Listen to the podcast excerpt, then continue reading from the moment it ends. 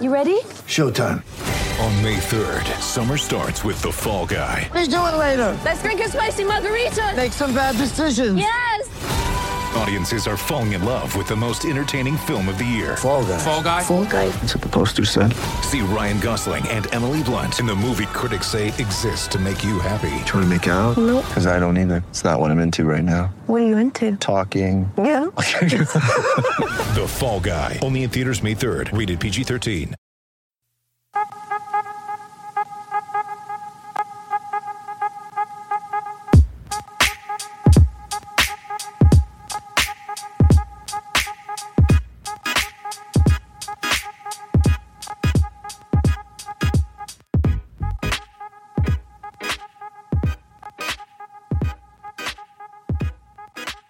What's going on, people? Welcome to Paint Points.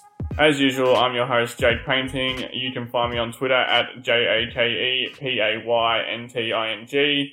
You can find all of my written work over at Canis Hoopus.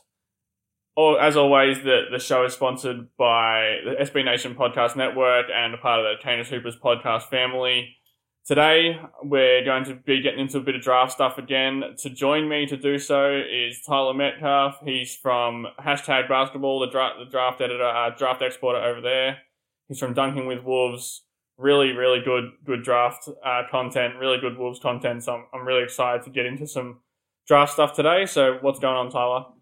Uh, not much. Happy to join you. Um, glad we can finally do this in person instead of just kind of going back and forth sporadically on Twitter. So it should be fun and looking forward to it. Yeah, for sure. Um, so what we're going to do is we're just going to we're going to start a, a little series here, going through each position uh, in the draft boards. Today we'll, we'll start with the point guard, start with the the first position on the court, and um, we're just going to go through five players that that our top five point guards, which which are both the same today. So. And then we'll, we'll give you one kind of sleeper second round, you know, early- late first round, second round pick that we both like as well. And then at the end, we'll, we'll rank them what we think overall, one to five, and, and who we think are the best fit for Minnesota. So if you want to get straight into your into the first guy, Tyler, and, and we'll just go from there. Uh, yes, I mean, this guy's kind of been one of my favorites, not just among the guards this season, but among all the players. Um, Tyrese Haliburton from Iowa State.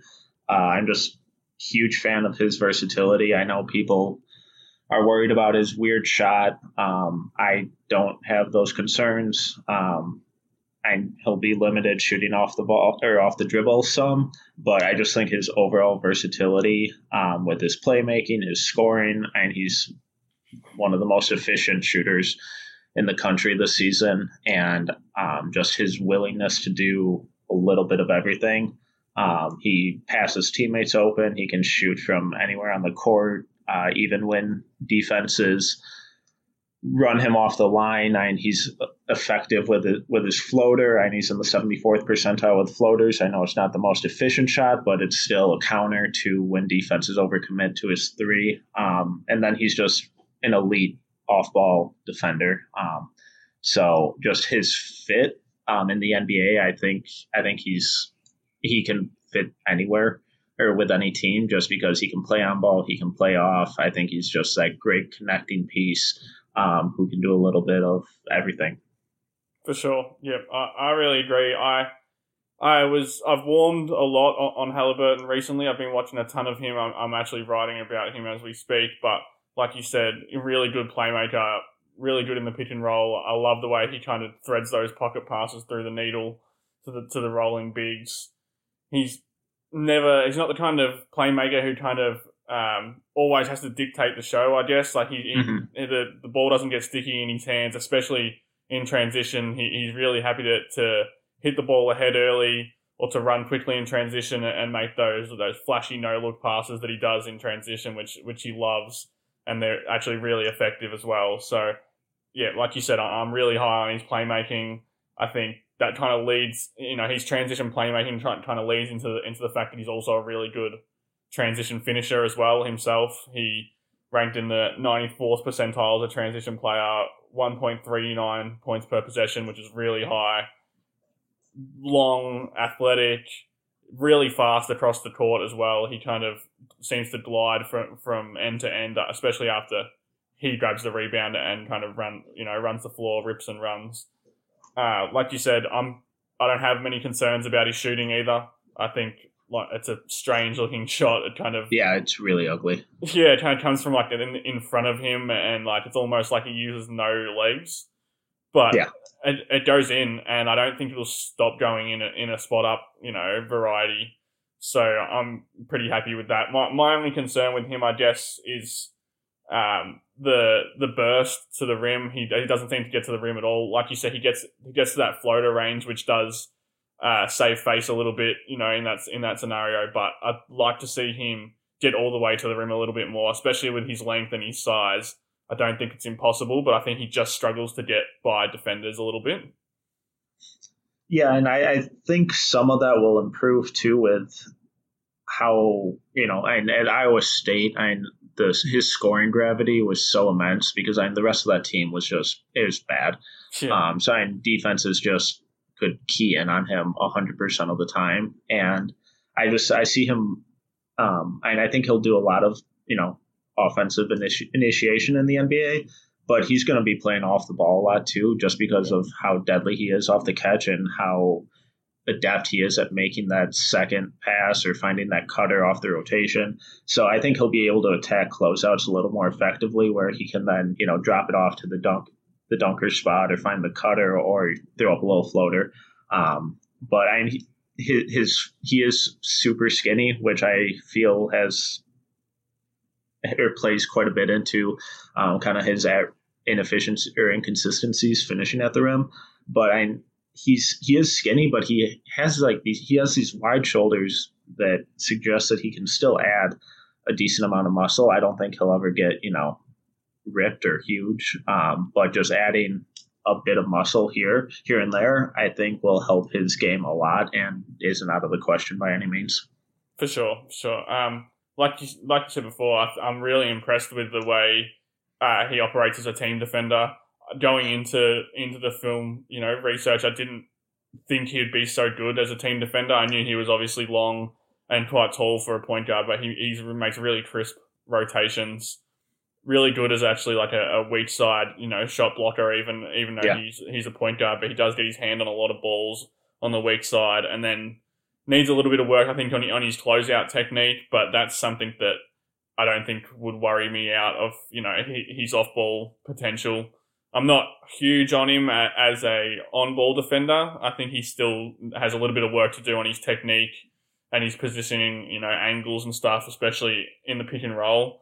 But again, he may he his recovery time and his length and his size give him a, a stronger foundation there than a lot of other below average, you know, pick and roll defenders, just because he can recover a lot for, for the mistakes that he does make yeah, when when he's playing that weak ball uh, or weak side defense, um, and he can cover you know two to three guys with his just um, instincts and length and ability to recover. Um, it's really impressive, but I, I, I don't love his on ball defense. Um, I think he's able to cover up a lot of mistakes because of his length. Um, but and he, he does get caught on screens quite a bit, and and his his high hips, I mean, kind of similar to what we see with like Obi Toppin. Um, yeah. You know, he struggles to really sink down in that defensive stance, and that should um, improve. hundred percent.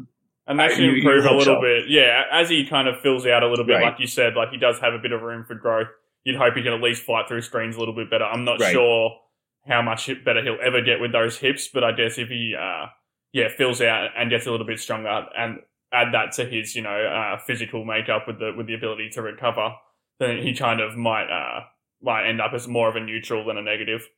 Yeah, absolutely. Yeah, and I, I don't think Mean, there there are inconsistencies with his on ball defense, but I don't think he's going to be, you know, not necessarily a negative. Um, and his length, even when he does get beat or hung up on a screen, um, his length allows him to make up for a lot of those mistakes where he can, you know, reach in or deflect a pass or um, or, or just switch momentarily onto onto the roller.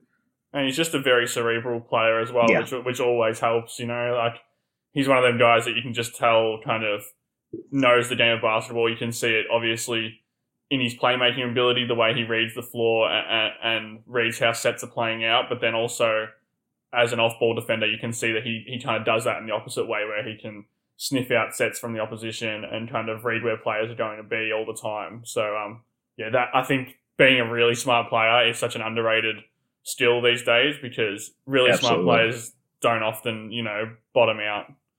Right. They, they're, there's at least a, a, a higher floor for smarter players than players who just don't get the game at all. Yeah, exactly. Um, so we'll move on to the next one. Uh, we may as well go straight into into Killian Hayes, who I've spoken about a lot on this podcast. Um, obviously, he's he's one of the top uh, point guards in the class. I'm a really big fan of Hayes. I think great pick and roll player, both as a passer and a and a pull up shooter. Um, he creates space for himself really well with those with those step backs and those kind of sidestep dribbles. Really great at hitting the corner with a skip pass. Really great at hitting the roller. Looks looks defenders off really well, which is one of the the main things that I, I find myself kind of gravitating towards with him. I think the way he uses his, his body and his eyes to to get people open to kind of feint to pass to one person and then pass to the roller instead. Um, that's one of my favorite parts of his games. I think that's that's a really good way to kind of uh, spring guys open in the pick and roll. Very patient as a passer. He does does turn the ball over a little bit too much. I mean, he he sometimes bites off a little bit more than he can more than he can chew as a as a skip passer. Sometimes he's a bit wild with the, with those one hand skips, and obviously he he can only really do it on the left side of the floor, which is the big knock on Hayes. I guess that as soon as you put him on the right side of the floor, he's not going to make the, those fling passes with the right hand or the, those one handed bounce passes to rollers with the right hand. But on the left side of the floor, he, he's just a marvel to watch in pick and roll. Still, you know, I don't think gets to the rim very well. He's pretty limited in his burst as well, a little bit like like Haliburton, and he he doesn't um doesn't really convert at a great level just because he's always trying to get back to that left hand. So that that can make for a few funky looking finishes where he tries to kind of you know go around the defender and try and get back to his left, which is an issue, but but something I'm not super super concerned about on the defensive end really good as well. I, I really enjoyed watching Hayes uh, defend the point of attack, defend in pick and roll, isolation defense as well. All three of those levels, uh, and as a team defender as well. I think I don't think he's ever going to be this, uh, you know, all all defense type player, but I can't see him ever being a negative on defense. In fact, I, I think he'll be pretty much a positive for the for the most of his career once he gets the hang of of NBA defense, and he's already played against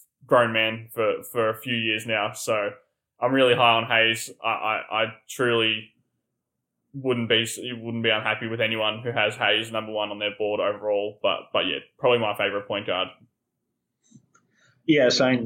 Uh, as far as you know, let, let's say as far back as like January, I was a lot lower on Hayes than most people. And I saw him coming through as you know top five on a lot of people's boards, and I didn't really get it.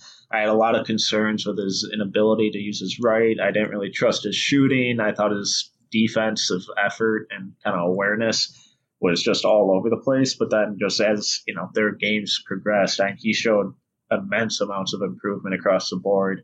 Um, and he's still really uncomfortable with his right, but with how talented he is with his left, and he I at least expect him to learn how to dribble out of a double team or something yeah. when he goes to his right. So, and he might not, he, it might be a while until he's like a really quality finisher with his right. But I mean, that concern is kind of, you know, it, it is what it is. And someone with the ball in their hand that much, I find it hard to believe that he won't at least become comfortable with it. Um, his shooting, I'm still not you know, it's fine. Um, but his ability to create space off the dribble is super impressive. And his his step back is one of the most comfortable and smooth step backs in this draft, I think. Um, and he he's pretty comfortable going either direction with it, which is just really encouraging for his scoring upside. And, and you, you touched on his passing, but um, you know, there you know, maybe, maybe Haliburton and Ball are the only, you know, better live dribble passers yeah. than Hayes. And when it's on his left, I'm not sure either of them are better. Um, he just he, he can do whatever he wants with that. Um, and then and his point of attack defense has improved immensely. Um, and he, you can just tell that he's learning how to navigate a pick and roll so much better than he was, you know, ten months ago. Um, and I just I kind of view him as like the inverse of Haliburton defensively, where Hayes has turned into a really good on ball defender and then has these lapses off ball at times still. Whereas, you know, Haliburton's this elite off ball defender and then kind of falls out of it when he's on ball. Um, but overall, I'm I originally was seeing Hayes as you know a negative on defense, but just the way he's grasped their defensive concepts and how to navigate screens and just have that consistent effort the whole time has been really impressive, and he and he shot way up for me. It's the whole the whole game. I think of him seems to be progressing so quickly. Like his growth seems yeah. to be so exponential over the last year or two, which I think that's one of the main reasons I'm really high on him. I, th- I think mm-hmm. the concerns you pointed out are definitely real. The the shooting, I, I didn't really touch on the shooting. Obviously, he's a, he's a really good shot creator, but he still was pretty bad actually hitting the shots, like horrible pretty much on, on catch and shoots. He shot 24% on, on unguarded catch and shoots this season. So that is obviously not good enough for the next level at the moment.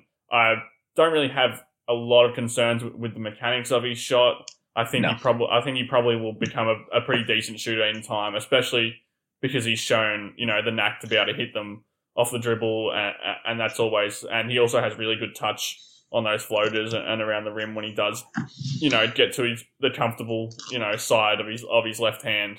So I think his indicators are pretty pretty good to become a decent shooter, but obviously we still are yet to actually see that. But like you said, I'm not sure there's a better live dribble passer off the left hand than him. Those skip passes to the corner, I said before, he he, he can you know overcook them sometimes a little bit, but he's also 18 years old, and and to just be able to right. show show that vision consistently and kind of you know nail passes in the corner from from the the other slot on the other side of the court is such an impressive skill for a point guard and such an important skill in the NBA because if you can cut out the the middleman when you're when you're you know kicking the ball around the horn rather than you know making two passes to the corner if your point guard can make one quick pass to the corner to, to the shooter who's who's open because his man is is down tagging the roller then that's that's how you get open threes in the NBA, and that, that's honestly probably the, the best way to get to get open corner threes in the NBA, which are one of the most efficient shots there are. Yeah, and that ability to read, you know, that that third and fourth defenders and their rotation and what they're doing is where you know the high level NBA point guards make their money. Um, right and just if you can't read him, you're extremely limited as a as a playmaker, and and he already has that at, at 18, like you said, and just if when he's surrounded by you know corner three specialists, um, and it's it's going to be really exciting to see what happens with his playmaking numbers, um, and I just the improvements that he's shown, you know, over the last eight months, um, just really suggest to me how coachable he is.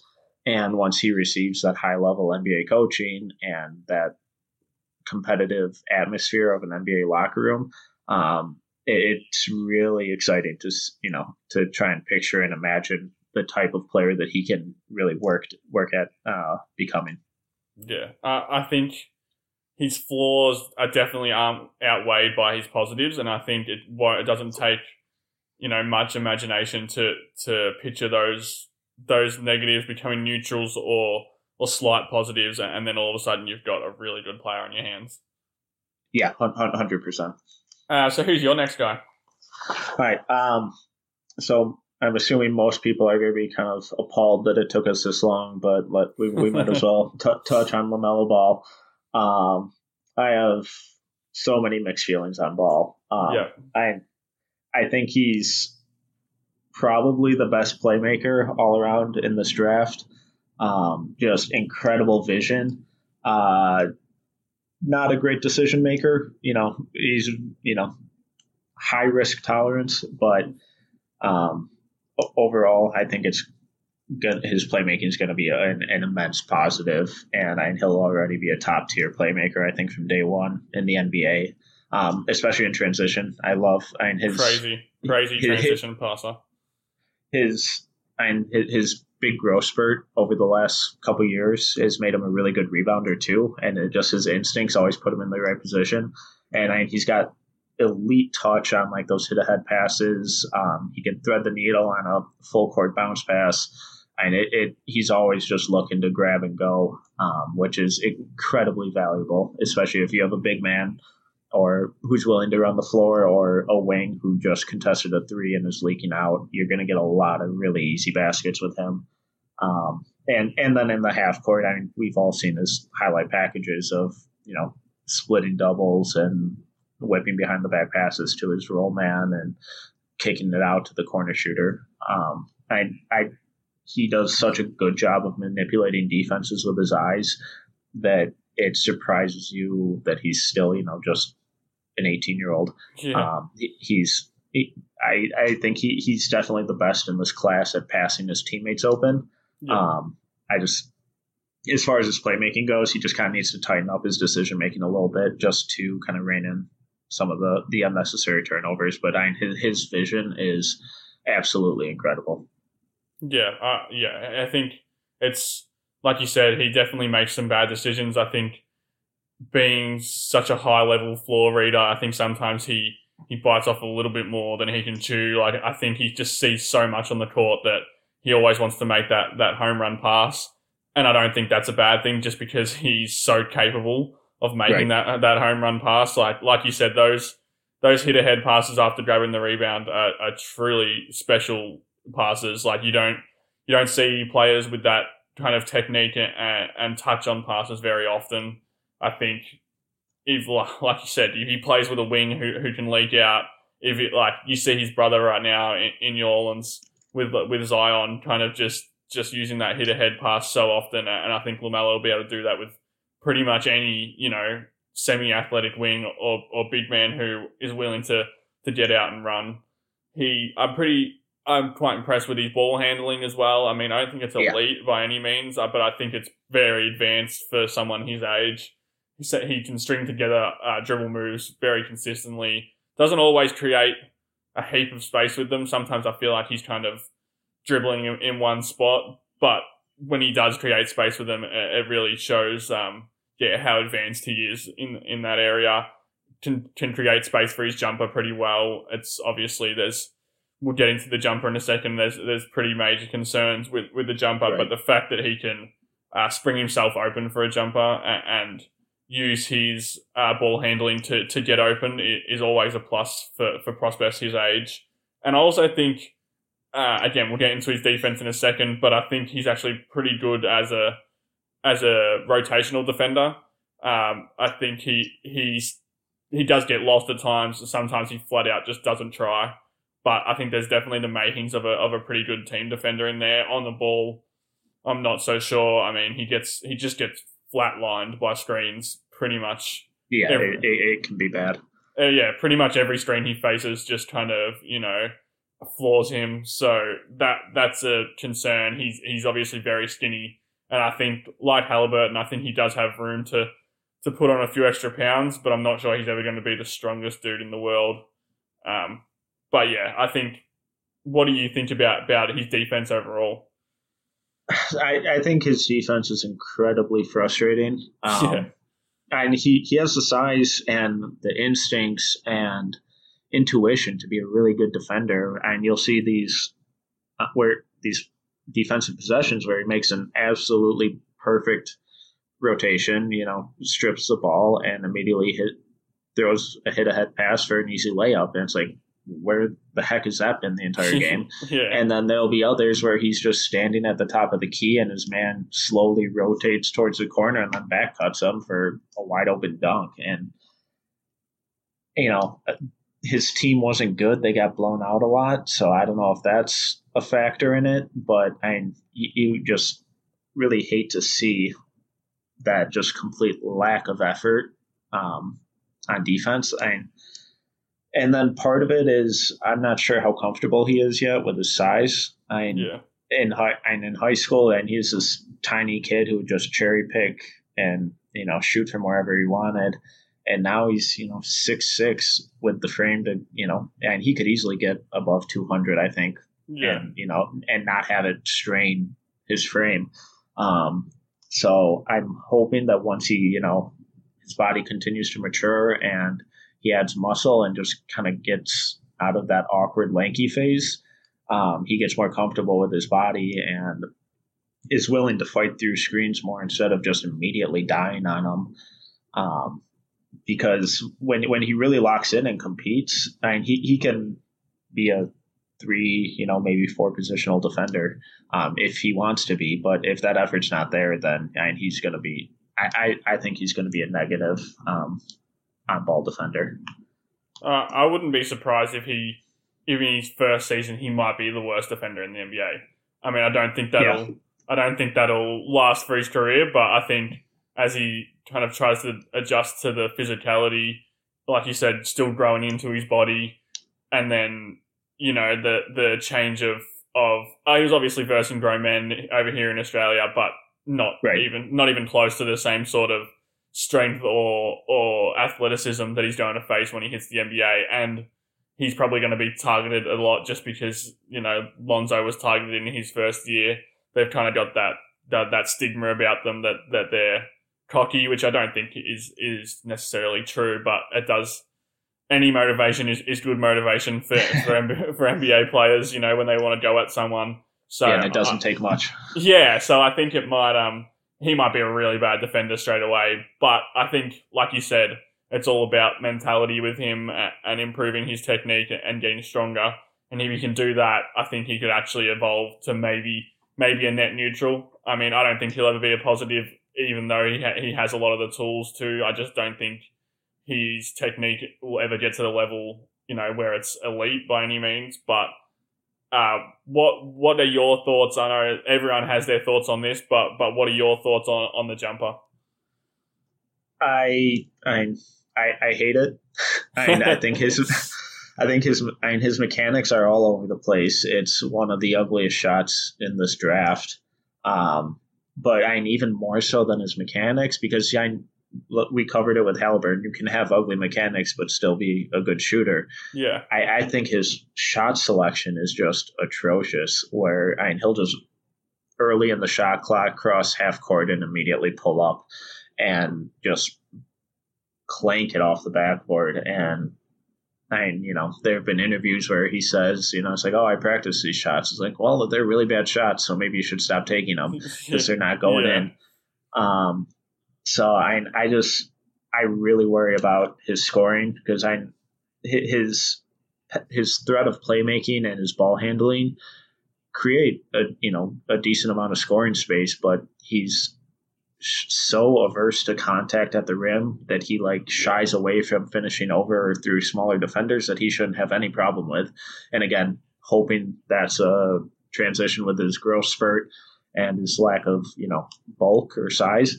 Um, and I hope that improves because he has great great touch that we and we see it on yeah. his passes. Um, and those floaters, he hits those floaters that yeah. out to like 15, 17 foot, like some crazy. Yeah, it's like, really impressive. Yeah, that's a really good indicator of his touch.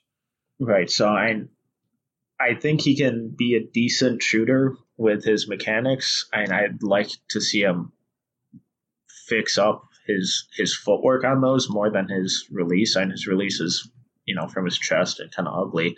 But I, his footwork is really what I think causes him to be more off balance and just kind of lose any direction with his shot. So if he can improve that, and if he can just be a, you know, right around league average outside shooter, I think that would be incredibly valuable because then, you know, he can attack closeouts and then, you know, create for his teammates.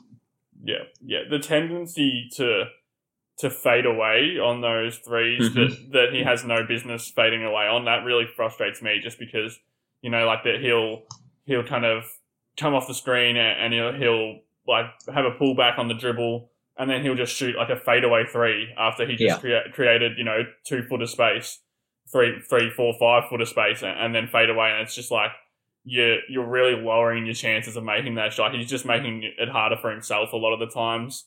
And then, like you said, I think even more importantly than the shot is he's going to have to become a better and, and more willing finisher at the rim. Just because even if he uh, if he's a you know even at the high level, the high outcome that he does become you know a league average shooter, I don't think he's the kind of guy who you want shooting you know seven to ten threes a night still. And if he can't get to the rim at all, that's going to be he, he pretty much his only source of offense apart from those those floaters and the occasional pull up mid range shot, which is a shot that's you know dying out around the league. Even though they are, he does have really nice touch on them. It's probably not something that uh, coaches are going to want it, want him to be shooting you know five, six, seven times a game.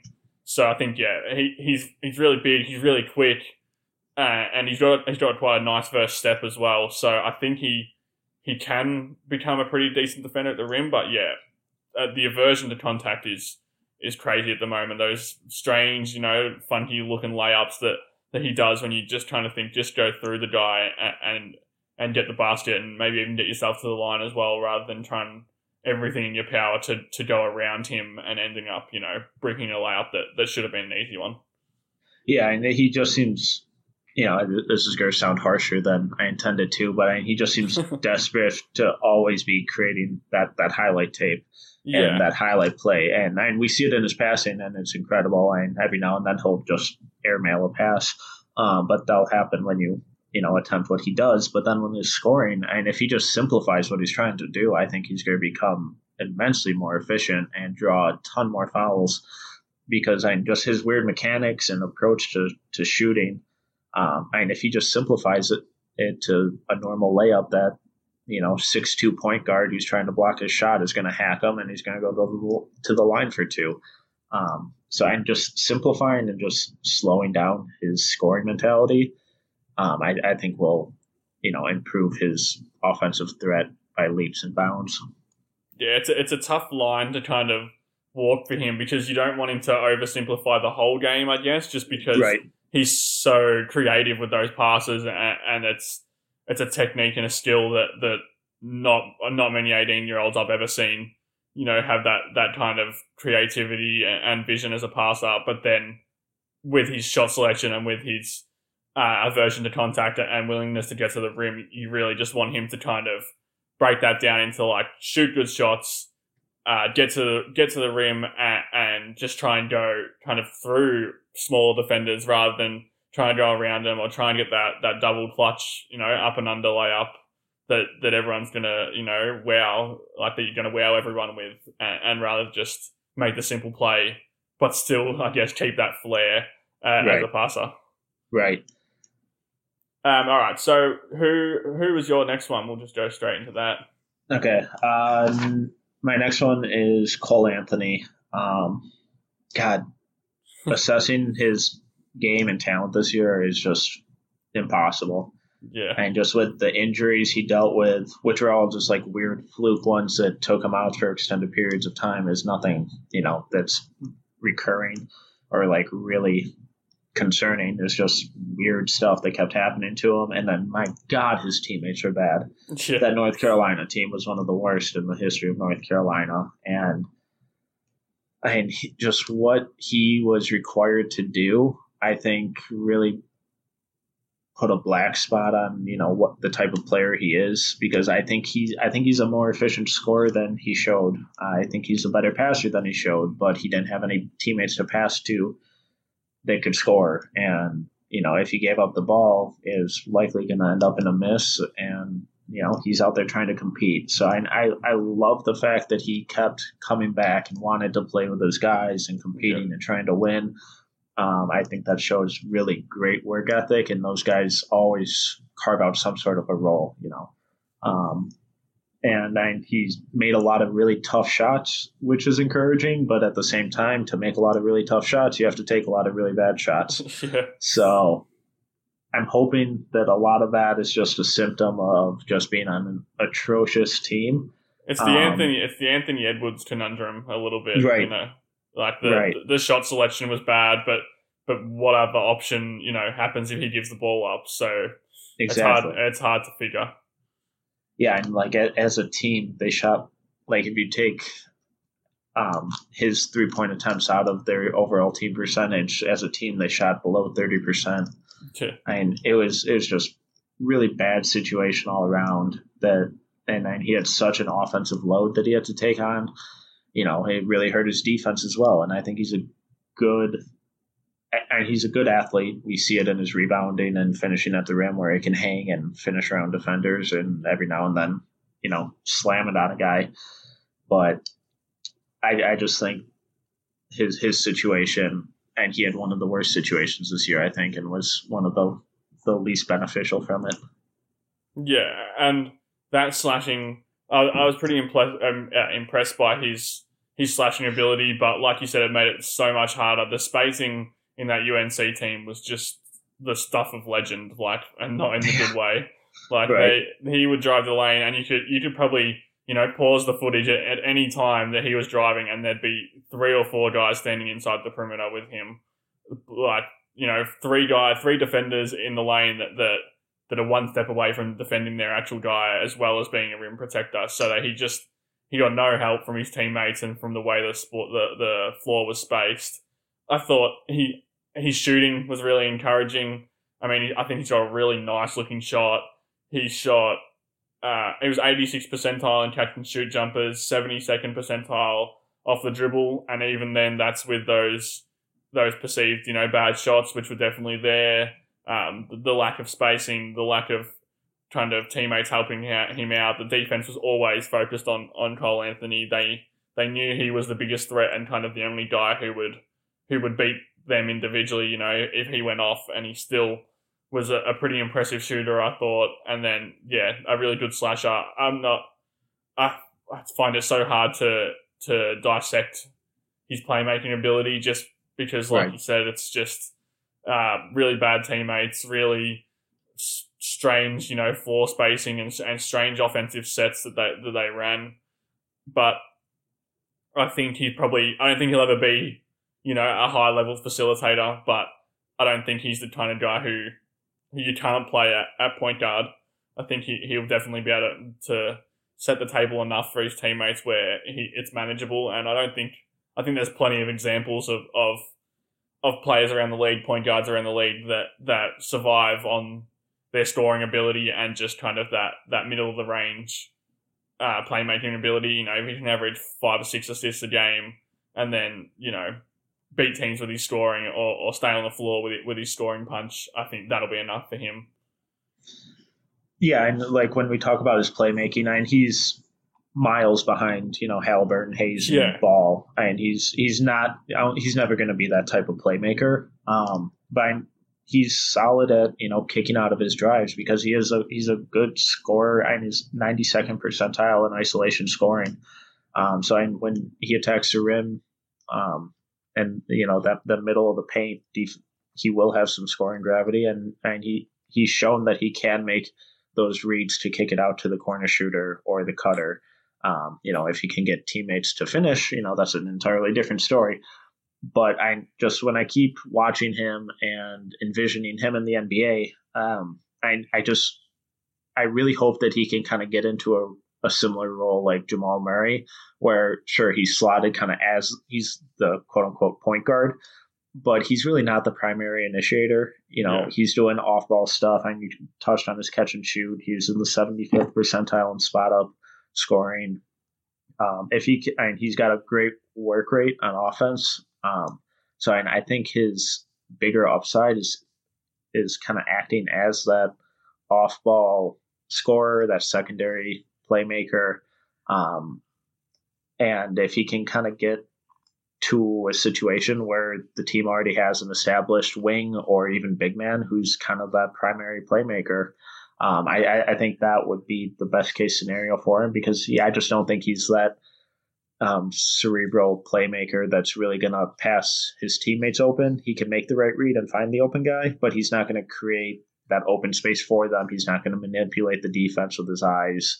Um, so I, I, that's just I think best case scenario is if he kind of finds himself in one of those roles.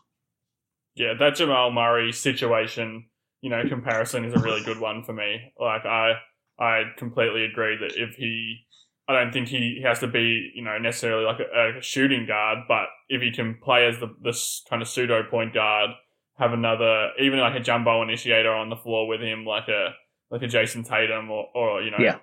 Like a he's not going to go this late, but like a Kawhi Leonard or, or Paul George or someone who can who can take you know half of the half of the possessions as the ball handler, where he can more play off the ball, spot up as a shooter, you know, use his use his athleticism more in a in a cutting and slashing, you know, um, off the dribble kind of kind of technique, you know, rather than than always being the guy who has to have the ball in his hands and create for others. I think that'd be perfect for him because he can still do that creation and he he'll still be able to do it, you know, fairly well in a pinch. But you don't want Cole Anthony, I don't think, as a thirty percent usage player. Yeah, and you, you- you're just going to have a really inefficient and kind of ISO heavy offense if that's the case, with a lot of you know really tough shots. Yeah, for sure. So um, our is it our last guy? I think it's our last guy, uh, Kira Lewis. Yeah, Um, obviously, the the thing you, you always hear about Lewis is his speed and agility. That's the first thing that kind of jumps off the screen when you watch him. He's probably the fastest player in the draft, and he, he uses every bit of that speed, you know, to his advantage. Gets ahead of himself a little bit at times, a little little bit out of control, but but I guess that's to be expected from a guy who's who's still growing into his body and trying to harness, you know, that speed and agility and, and take full advantage of it. Um, he's he's going to wear guys out to the bone at the next level because he's just he's in that. I, I don't love these comparisons, but in terms of athleticism, that De'Aaron Fox, you know, John Wall type of uh, speed, you know, where he he just is go go go all the time. He knows that that's his biggest strength, and, and he wants to use it. I think he's still a pretty pretty iffy, you know, finisher around the rim. I think part of that is because he, he gets a bit faster himself at times. The other part of it is because he, he's six foot three, you know, one seventy pounds or whatever. He de- he definitely struggles to go through contact. I don't think he's really averse to it in the same way that the LaMelo Ball is, but I think he just doesn't have the the strength to actually finish, you know, over the trees and, and around the rim protectors and stuff shoot. He's a really good shooter for me. Like I don't think he'll ever be a high high level shooter, but forty one percent on catch and shoot jumpers, which is 89th percentile. Thirty four point six percent off the dribble, which is 79th percentile. I think he he'll be a really good off ball player as well. I'd like to see him next to a jumbo initiator as well, or or, or a Jokic type, or a big man who can who can who can run the ball through a little bit. Just because I see him as a guy who can really do well as a catch and shoot player attack closeouts with that speed and and kind of you know create advantages for himself um, with his strongest strengths. I guess strongest strengths is not a not a great saying, but um, yeah, I think he I think he could be a real. I think he'll be fine on the ball as well. I kind of um, figure him a little bit in that same mold as Anthony. I mean, he's definitely better shot selection wise, but I think he'd be really good at, as a uh, you know, pseudo point guard, off ball guy who can who plays on the ball a little bit as well, and and, and really creates advantages with his speed. Get ready for the greatest roast of all time the Roast of Tom Brady, a Netflix live event happening May 5th. Hosted by Kevin Hart, the seven time world champion gets his cleats held to the fire by famous friends and frenemies on an unforgettable night where everything is fair game. Tune in on May 5th at 5 p.m. Pacific time for the Roast of Tom Brady, live only on Netflix. Yes, and I don't think there is a. So I don't think anyone in the in this draft benefited more from their situation than Kira Lewis did. And not trying to take anything away from him. I like him a lot, but the pace and they were frenetic. just the the pace that Alabama played with was insane. And Yeah. and as soon as they crossed half court, they were looking to shoot, and and they incredible spacing, super high pace, and I that's that's probably skewed my perception on you know his teammate John Petty for me, probably some too. Um, but having that open of the floor, I think inflated some of Kira's production. Um, Yeah. and he's incredible at getting to the rim. That first step is lightning quick, and he's going to be super difficult to defend. But he's really got to improve that at rim finishing. Um, and he he invites contact, which I love. Um, I'm not sure, you know, how how many calls he'll get in the NBA. Um, but I smaller guys like that, it, it can work out for him. But I, he was just in the 34th percentile with his at rim finishing um, this year, and and you kind of touched on it. A lot of the times, his drives would be kind of he'd drive without a plan, Yeah. where he'd just kind of drive into that double team and, and a lot of jump, either a lot of jump passes. You know, where he kind Yeah. of gets in the lane and then thinks, "Oh, I need to, I need to kick this out," and he kind of have, yeah, like you said, doesn't have a plan, and he ends, Right, ends up yeah. turning the ball over. Yeah. So I and as far as his playmaking goes, I think he's kind of more in that he's a slightly better playmaker than Cole Anthony. Yeah. Um, but I just I don't think he's going to be that guy that passes teammates open. Uh, but but he's able to make that smart read. He's able to make the extra pass. He can you know find the open guy, but he's not going to manipulate the defense. He's not going to you know throw the ball ahead of the guy before he even cuts and you know lead him to the rim like that. Um, I think his shooting numbers are a little inflated because of their offensive style. Um, and there's nothing wrong with his form. I just I'd be surprised if he hits that 37% mark in the NBA. But if he's in that Yeah. mid 30s, um, we know when when the offense makes that extra pass to him on the wing or in the corner, and if he can just knock that down, I think that's all he really needs to do. Um, you know, just being like that 35% range, I think that's more than acceptable for what his role will be. And I, I, lo- I love his off ball defense. Um, Yeah, and he's really limited as a defender because of his size, likely be limited to just point guards.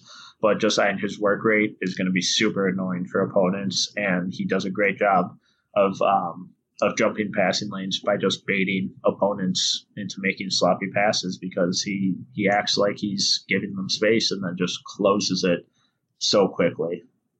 yeah, he's got that stereotypical kind of little guy defense where Mhm. he's never going to be a, a real positive on defense, but he tries so hard, and you can see that he, And- that he really wants to be a good defender, and that And he's going to make you work for it. yeah, exactly, and that's about all you can expect from a guy who's you know uh, you know south of one eighty pounds. So if he if he can get into the NBA and just and just do that, kind of really work hard, play off the ball, he, he jumps passing lanes really well, and when he does jump passing lanes, you know he he's at the other end of the court in a flash. So he, he usually can turn those live ball turnovers straight into points for himself, which is obviously beneficial. Yeah, I, I'm I'm pretty high on his off ball defense as well, just because yeah he works so hard. He he really wants to be a good defender. I think he's definitely going to fill out a little bit as he as he gets older. He, he's so young for for a sophomore. Like he to be Yeah. to be 18 and you've already played two full years of college basketball. I think that's really going to help him as well. You know, as he gets to as he grows into the NBA because he's he's going to be really young still, but but a little bit more experienced than a lot of these guys. So I think that'll help him. I just think that uh, I don't think I ever see him as as maybe the really high level player as you know a lot of people think he might be, but as a as a you know twenty five minute a game point guard, you know, off the bench or or a, a low Oh, end absolutely. a, a low end starter, I think he, he can definitely you know impact winning basketball. yeah, I, I don't think he should ever be the focal point of Yeah. a rotation, but I'm bringing that speed, that energy um, off the bench, and that can be incredibly valuable for teams, and just adding that that spark of annoyance and defense and and eagerness to get out and run. Um, and that, that can just really swing momentum in games. And I, I, I would be surprised if, if he doesn't, you know, at least carve out that role in the NBA. Yeah, for sure. Um, so so my sleeper, we'll move on to him. Uh, I I was going to go the same one as you, but once you took it, I thought we may as well go a couple different ones. So I went Cassius Winston, who I think I'm I'm a lot higher on, maybe not a lot higher, but a fair bit higher on the, than the consensus. Obviously, he's a 22 year old senior, so that that takes away a little bit of hi- of you know his perceived value, I guess. Um, and he's also quite small. He's six foot one, one eighty five pounds. So he's not gonna, you know, overwhelm anyone. I- I guess I can start with with the cons on that end. Is he's going to be a pretty bad defender? I think at, at the NBA Yeah. level, he's he's always going to struggle to contain guys. He like like Lewis, I don't think he's a low effort guy, but he's he's smaller than Lewis in size and, and in wingspan.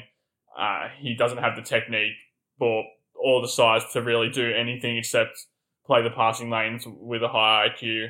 And even then, I don't think that's enough to kind of, you know, cement him as anything other than a negative on defense. That probably limits his upside pretty severely. I think he's going to be a guy that you probably have to hide off off the ball, you know, especially if you want to play him as a as a real rotation, you know, twenty plus minute a night guy. Uh, he also has pretty limited burst. I think he struggles to get by defenders. He's he's really really crafty and, and has really nice handles, which and a really nice floater game, which definitely make up for some of that that lack of burst. But um, it, it's always going to be a deficiency for him. He, he's never going to be a guy who can who can really put pressure on the on the rim. Um, but yeah, I think outside of that, you, you get into the things that he does really well, and that's he's a high level shooter. He really he can really excel as a as a shooter. You know, in off the dribble situations, spot up situations. Once he gets his feet set, uh, are really you know I'm pretty high on his shot making ability. Shot forty three percent on on five point two uh, attempts per game. He hit fifty percent of his ninety catch and shoot jumpers, which is ninety seventh percentile uh, 42.1% of his off the dribble uh, jumpers, which is 90th percentile. Uh, I don't see any reason why he won't be able to shoot the ball pretty well at the next level. I don't think he's ever going to be, you know, a 40% three point shooter, but if he can get in that high 30s and show a bit of shot versatility, you know, be able to do it off the dribble or, or off catch and shoot, and then chime in with, with his passing, I think such a fun just a fun player to watch, but it's such a fun passer. He averaged 6.5 assists per 36. He excelled in the in the pick and roll with Xavier Tillman. Like those two were just such a fun pairing to watch as as pick and roll players. He doesn't really try too much. He, he knows where his players are going to be in the pick and roll. He's a really good transition passer as well. I, I don't think he has that super, you know, sexy touch like, like LaMelo Ball and, and Tyrese Haliburton have, but he's always willing to get the ball, hit it up ahead. Um, especially if he does get in the passing lanes, he's always kind of looking for the next pass ahead. I just think he's a, he's a super smart player. He's one of them players who strikes me like a not as good, but like similar to like a Jalen Brunson who just will carve yeah. out carve out a place in the league, and he's never going to be a star, but but he can really impact a good team and, and really play well for for a playoff team yes, I'm uh, as a Michigan fan, I'm ecstatic to see him finally leaving Michigan State. I can be done with him. Um, but he, he's one of the smartest basketball players in this draft. Um, yeah.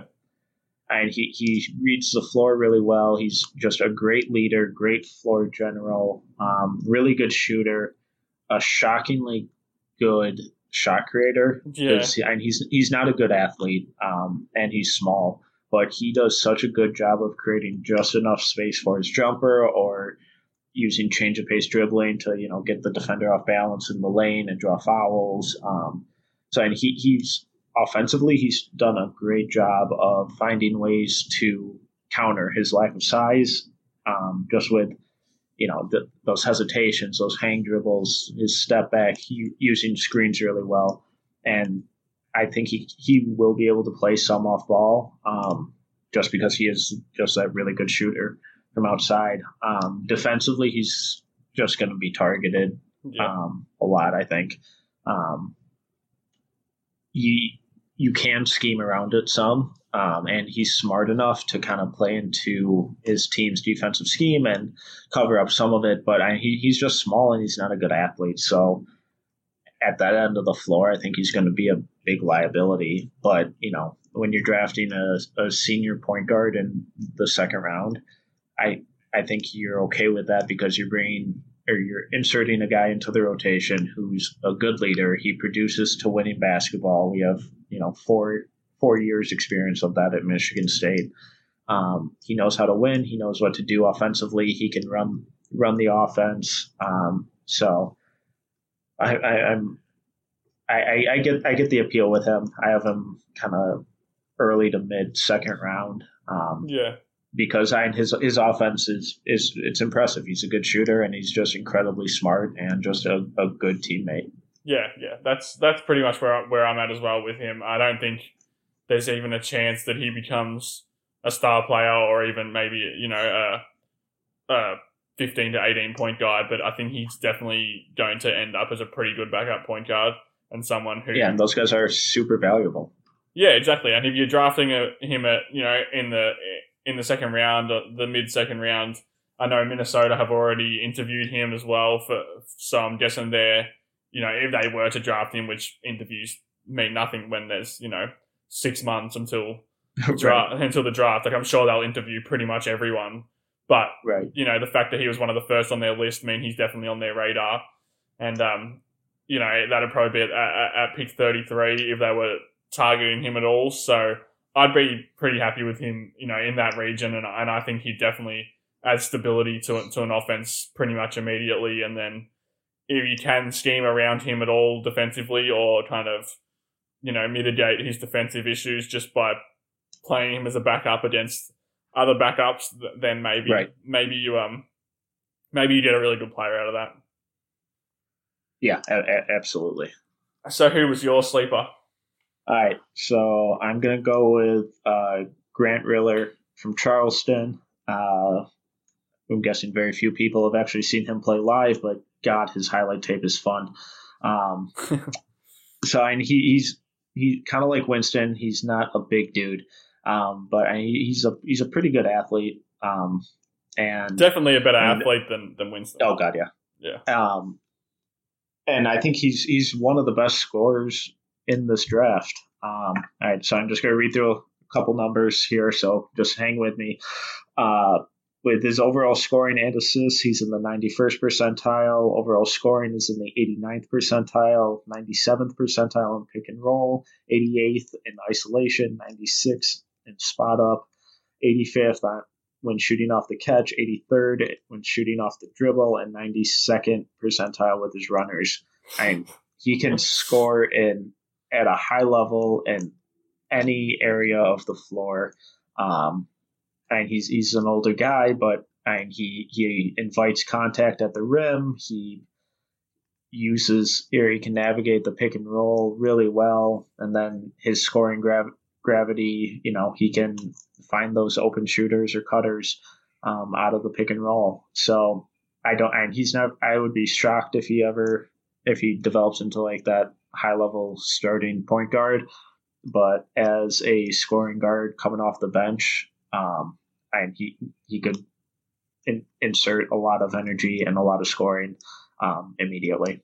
Yeah, he he's so fun to watch. I mean, like his scoring package is just probably unrivaled. You know, in college basketball this season.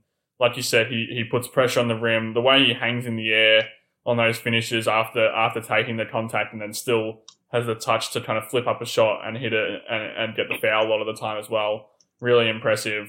Though he has that that really strong and quick step back jumper. It kind of reminds me of like a, yep. a Damian Lillard type step back where he really he really you know bursts off that off that step right into position and hits the jumper.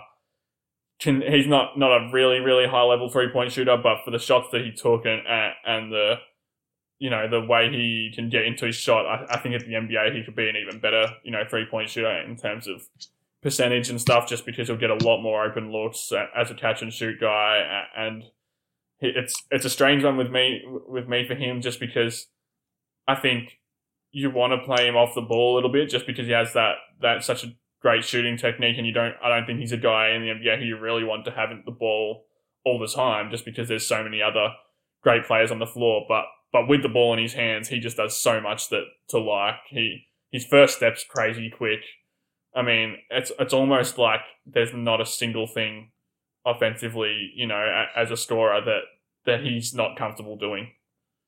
Yeah, he and then just one, once he beats or gets the corner on his initial defender, he's just so crafty in the lane and creating just that little amount of space, or or just getting into the the shot blocker's body to negate their shot blocking and ability to elevate. Um, yeah, and he, he's just a lot of fun. I mean, I don't, he I, it would surprise me if he becomes you know a, a high level starter. but just coming off the bench and having that threat of scoring, um, whether he's initiating the offense or you know you're making the the extra pass to him and then he's attacking off the dribble. Um, I, I, I think you could scheme up a lot of things um, to really make him punish defenses. Teams that need a scoring punch, I think I wouldn't be surprised if if he goes, you know, fairly high, like you know, mid to late first round, you know, on a team that's that's pretty desperate for a scoring punch. Someone like Orlando or something like that, that a team a team that really needs that already kind of is set defensively because he's not a good defender, and especially no. you know at the level that he was playing at, you'd hope, and the and his age as well, you'd hope that he was pretty advanced defensively just because he's he's got so much more experience and obviously a lot of talent, but but I think he'll be a, pretty much a negative, you know, from the get go, and, and won't get any better as a as a defender.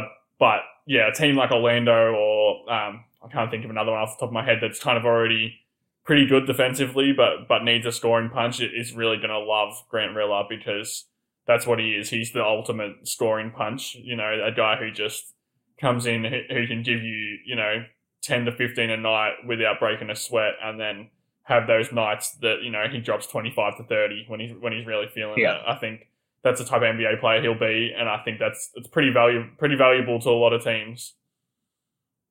Yeah, a- a- absolutely, and and just defensively, and he he just doesn't even try really. Yeah. Um, I'm sure. I'm sure. I'm sure once he's in the NBA, they'll he'll exert at least some effort, or else he just won't play. Yeah. Um, but and just because of the offensive load he carried, um, and defensively, he just didn't really bother. And I, his off ball movement was pretty lackluster. Once yeah. he, you know, the rare occasions he actually did give up the ball. Um, but yeah, and just w- when he has it in his hands, he's he's just a ton of fun. Yeah. So so out of all those guys, how would you rank them just overall as prospects? All right. So I have Haliburton, Hayes, Ball, Cole, Cole Anthony, Kira Lewis, Grant Riller, then Cassius Winston. Yeah, I think I'm overall. I think I'm a little bit lower on Haliburton than you. I mean, talking yeah. talking about him, you know, thinking out loud about him makes me feel a little bit better again, just because it's the first time I've actually, you know, spoke to someone for for an extended period of time about Tyrese. But I'm still high on Hayes as my first, um, Ball as my second, Haliburton as third uh, Kira Lewis fourth, and Cole fifth. Um, Riller and then and then Winston. I could have gone. I could have gone either way on on Lewis and Cole. I, I spent a lot of time right. kind of sitting sitting there thinking about those two. I mean, they they both. I, I know they're different players, but they kind of. I think they project to be pretty similar, you know, outputs in the NBA. So I'm not sure who I'd rather with that. I think if I'd rather shooting, I'd go with Cole, and if I'd rather, you know, rim pressure and the ability to play quick, then I'd go with Lewis. But I, I, I lean towards Lewis. But yeah, you could convince me either way on that. Yeah, and at that point, I think those guys are just it. It comes down to kind of team need in that range instead of best player available. Yeah, um, yeah, yeah, and, and like the differentiator with like Haliburton, Hayes, and Ball. I mean, overall, I have Haliburton three, Hayes five, Ball six. So I'm like they're all right in that group for me. Yeah. Um, I, I just see Haliburton's floor being a lot higher than those guys. Um, even though Hayes and Ball, you know, if everything works out, I, I they they have they definitely have a higher ceiling than than Haliburton, where they can reach, you know, that all star level. Where I'd be pretty surprised if Haliburton, you know, is that perennial all star instead of just a really, really quality or high end starter for a long time. Yeah, it's tough at the top of the draft with that because you know you can. It's easy to to flip flop between high floor and high ceiling, and you know, right. you're trying to find the, the the perfect you know balance in the middle. I have Hayes. I'd ha- I'd had Hayes at one for a period, but I've cooled on him a little bit. But I still have him at two. So okay. I think um I think yeah to me he I think he's the kind of the the balance between I think his floor is still relatively high, I still think he'll be able to do a lot. You know, even if he, if his flaws don't don't work out, and I, I do feel the same about Haliburton as well. I just think that Hayes when comparing them to have has a higher ceiling as well. So that's why I lean towards him. Sure. Ball, No, I I, th- I think Ball clearly has the lowest um, floor of them all. Yeah. but probably the highest ceiling as well. And I know a lot of people have Ball going number one. I don't have him that high. I have him at three, I think, and then I, I have Haliburton probably. Uh, I flip flopped on him as well. I think he's probably in the five to, to eight range for me. So it's it's yeah, it's all kind of you know um, objective. But but who would you rank those if you were just thinking about how they would fit on the Timberwolves? We haven't really spoken much about the Timberwolves, but but if Right. you were just going on fit for those those five, six point, six, seven point guards, who would you go? Um, so I, I, I think Haliburton's the best fit. Um, personally, I, I think he fits along Russell, Beasley, McLaughlin. Um, I think he can play with any of those guys and kind of make up for any of their deficiencies. And Beasley and Russell aren't great defenders. I think Haliburton can cover up a lot of a lot for their um, on-ball defense with his off-ball, and he can be that connector. He can be that spot-up shooter um, when Towns is when during the Towns Russell pick and roll. Um, so I, I just kind of like I, him. I, I think he's that perfect linchpin that blends everything together. Yeah, Um, and then I that, then I got Hayes second, uh, Ball third, just because. And if if he really is this elite playmaker, um, pairing him with Towns and Beasley and Russell, who can play off ball too, I, I, I think could produce a lot of really fun stuff on offense. Um, but the defense would be real issue. Uh, then I got Kira uh, Lewis at fourth, then Grant Riller, Cole Anthony, and then Cassius Winston. yeah. I, I think I'm pretty much on the same lines as you. I mean, like I said before, I, re- I really I really love Hayes, but I think Haliburton is probably the better fit. I think Minnesota might actually be one of Haliburton's best fits in the draft. I mean, with the ability to already have uh, high level shot shot makers, you know, in Towns and Russell and Beasley, that allows him to play more of a connect in a connecting role. He can still use that passing and use that off ball defense, as you said, to to cover up for a lot of mistakes for those guys. I think he could play off the bench. He could play, you know, as a starter. He can probably almost, you know, guard twos and threes, you know, pretty consistently. Like, obviously, we spoke about his he's pretty iffy on ball defense, but but he's definitely would be one of the better defenders on that team right now. And I I just yeah, I really like Haliburton's fit for Minnesota. Second, I had Hayes as well.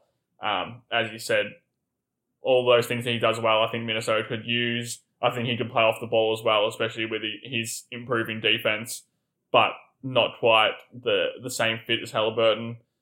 Then I again I found it really hard after this. I went with Ball for the same reason as you, just because he's if he if he uh, does have that really high potential, I don't know how you can kind of say that that he's the worst fit on this team, even though the inability to shoot uh, and the, the spotty defense is something that, that this team, you know, this team really values um, shooting, putting pressure on the rim, and being able to defend, even though nobody can do it right now, but they obviously need it. Um, so that scares me away a bit with ball, but I think, yeah, the high level passing, the ability to unlock Towns to a, another level, you know, from the one he's already at, would be pretty scary. And then after that, I had uh, Kira Lewis, Cole Anthony, Grant Riller, Cassius Winston. Same thing. You can you can throw a blanket over Lewis and Cole. Either one of them are going to bring you know a scoring punch with with a little bit of playmaking. You know, inconsistent defense, but I think you know I'd take either of those. Winston, Winston, I kind of like the idea of Winston on the Timberwolves maybe a little bit more than Riller now that I think about it, just because I like his ability to make plays in the pick and roll with Towns, and I, I and I'm not sure how much Minnesota really needs a scoring punch like Riller. Like I mean, every team could u- could use a Grant Riller, but Sure. the Minnesota are pretty set when it comes to scoring. You know, so if you are going to bring in a guy who can't play defense, which is which is both Winston and Riller, then maybe I'd prefer Winston's kind of you know auxiliary skills, just the ability to to create for others and, and to play a bit more off the ball. So yeah, again, throw a blanket over those two, but but I think the main three there are Haliburton, Hayes, Ball that that we're in agreement with. I think those are the three that most fans, you know, want to see in Minnesota if they, if they do want a point guard. And I think Haliburton probably deserves a little bit more love uh, as a really good fit.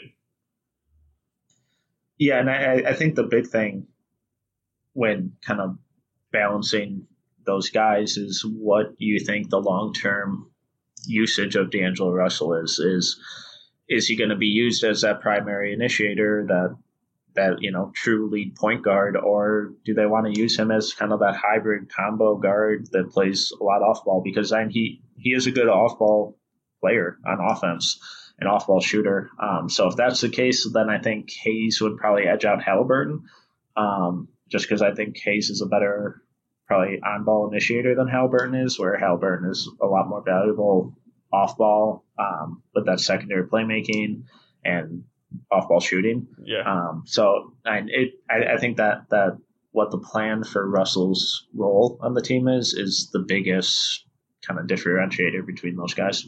Yeah, for sure. Um, yeah, if, if you're planning to play Hayes off the ball, I think he, he can handle it defensively, but so far he hasn't shown that, like we said, that he's a good catch and shoot player. I think he'll get better, but you're really mitigating his his true strengths by not letting him run pick and rolls pretty often and and be the focal point of a not the focal Right. point, but the, the lead ball handler of, of an offense. I think, but Haliburton figures to be able to impact the game as a passer and a shooter even off the ball because he's just so good in that in that linking role where he can make that that third or fourth pass, get out in transition. You know, he you don't have to be the lead ball handler to be the guy who who grabs a rebound uh, and runs out in transition and, and feeds others, and he's so good at that. I mean, he's a very I think we didn't really speak about it, but he's a, such a really good rebounder for his size. Yeah.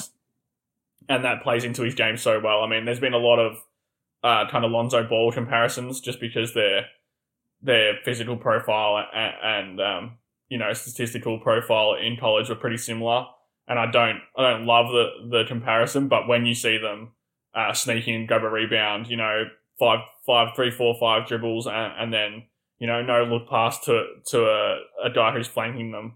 That's that's when you see that that um that similarity, and that's a really a really good skill to have. And Minnesota would really um, really appreciate that skill because they want to get out and play fast. And Russell's not the kind of guy who really plays fast. So I guess if you could pair him with Haliburton for for 20, 25 minutes a game, you know, that at least um, speeds off your offense a little bit. Yeah, yeah, I, I, I like that point a lot. Uh, Russell does kind of seem to uh, take his time getting up the court. Um, but I, if you're the if you you know if the Timberwolves do end up with one of those top three picks, um, and they're looking for a guard, and at the end of the day, they got to go with just you know who they think I think is going to have the highest ceiling. Um, Yeah. I I know they're looking to win now, and but and this team hasn't done a whole lot of winning ever.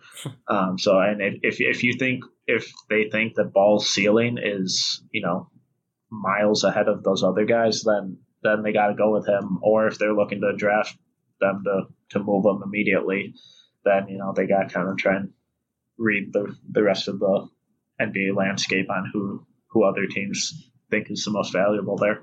Yeah, for sure. Um, that that'll probably do us for today. Uh, thanks a lot for coming on, man. I've always enjoyed Oh, my pleasure. um, you know, your draft stuff, especially over at hashtag basketball. They um really good dudes over there, and I, and I was just reading through your latest uh, mock draft again last night, and that's so much work in there. Like that must have taken you forever. a lot of really bad college games uh, that, that, that, that fill up the DVR, and my God, college refs hate any flow of game. They're they're the worst, man. I don't think I've I don't think I could imagine so many charges being called in the NBA. Like any Oh, none Hey, of them are charges. any block charge is just a charge. Like they just it's a cop out. it's it's the worst. It, it's an absolute nightmare. But but for some weird reason, I love I love doing it. So Yeah, yeah, uh, yeah. So um, yeah, thanks for coming on. Um, uh, you can follow Tyler over. What's your what's your Twitter name? Sorry, I should have written that. I should have wrote God, that. What is it? I should have wrote that down. I Uh, normally do. No, you're, you're good. Uh, it's T Metcalf one one. So T M E T C A L F, and then the number eleven. Yeah, so go and follow him there, especially if you're you know if you're interested in the draft and and through a Minnesota lens as well. Um, as usual, thanks for listening. Rate, review, subscribe, you know, like, share, all that good stuff, and I'll see you guys next week. Thanks again, Tyler. Thank you.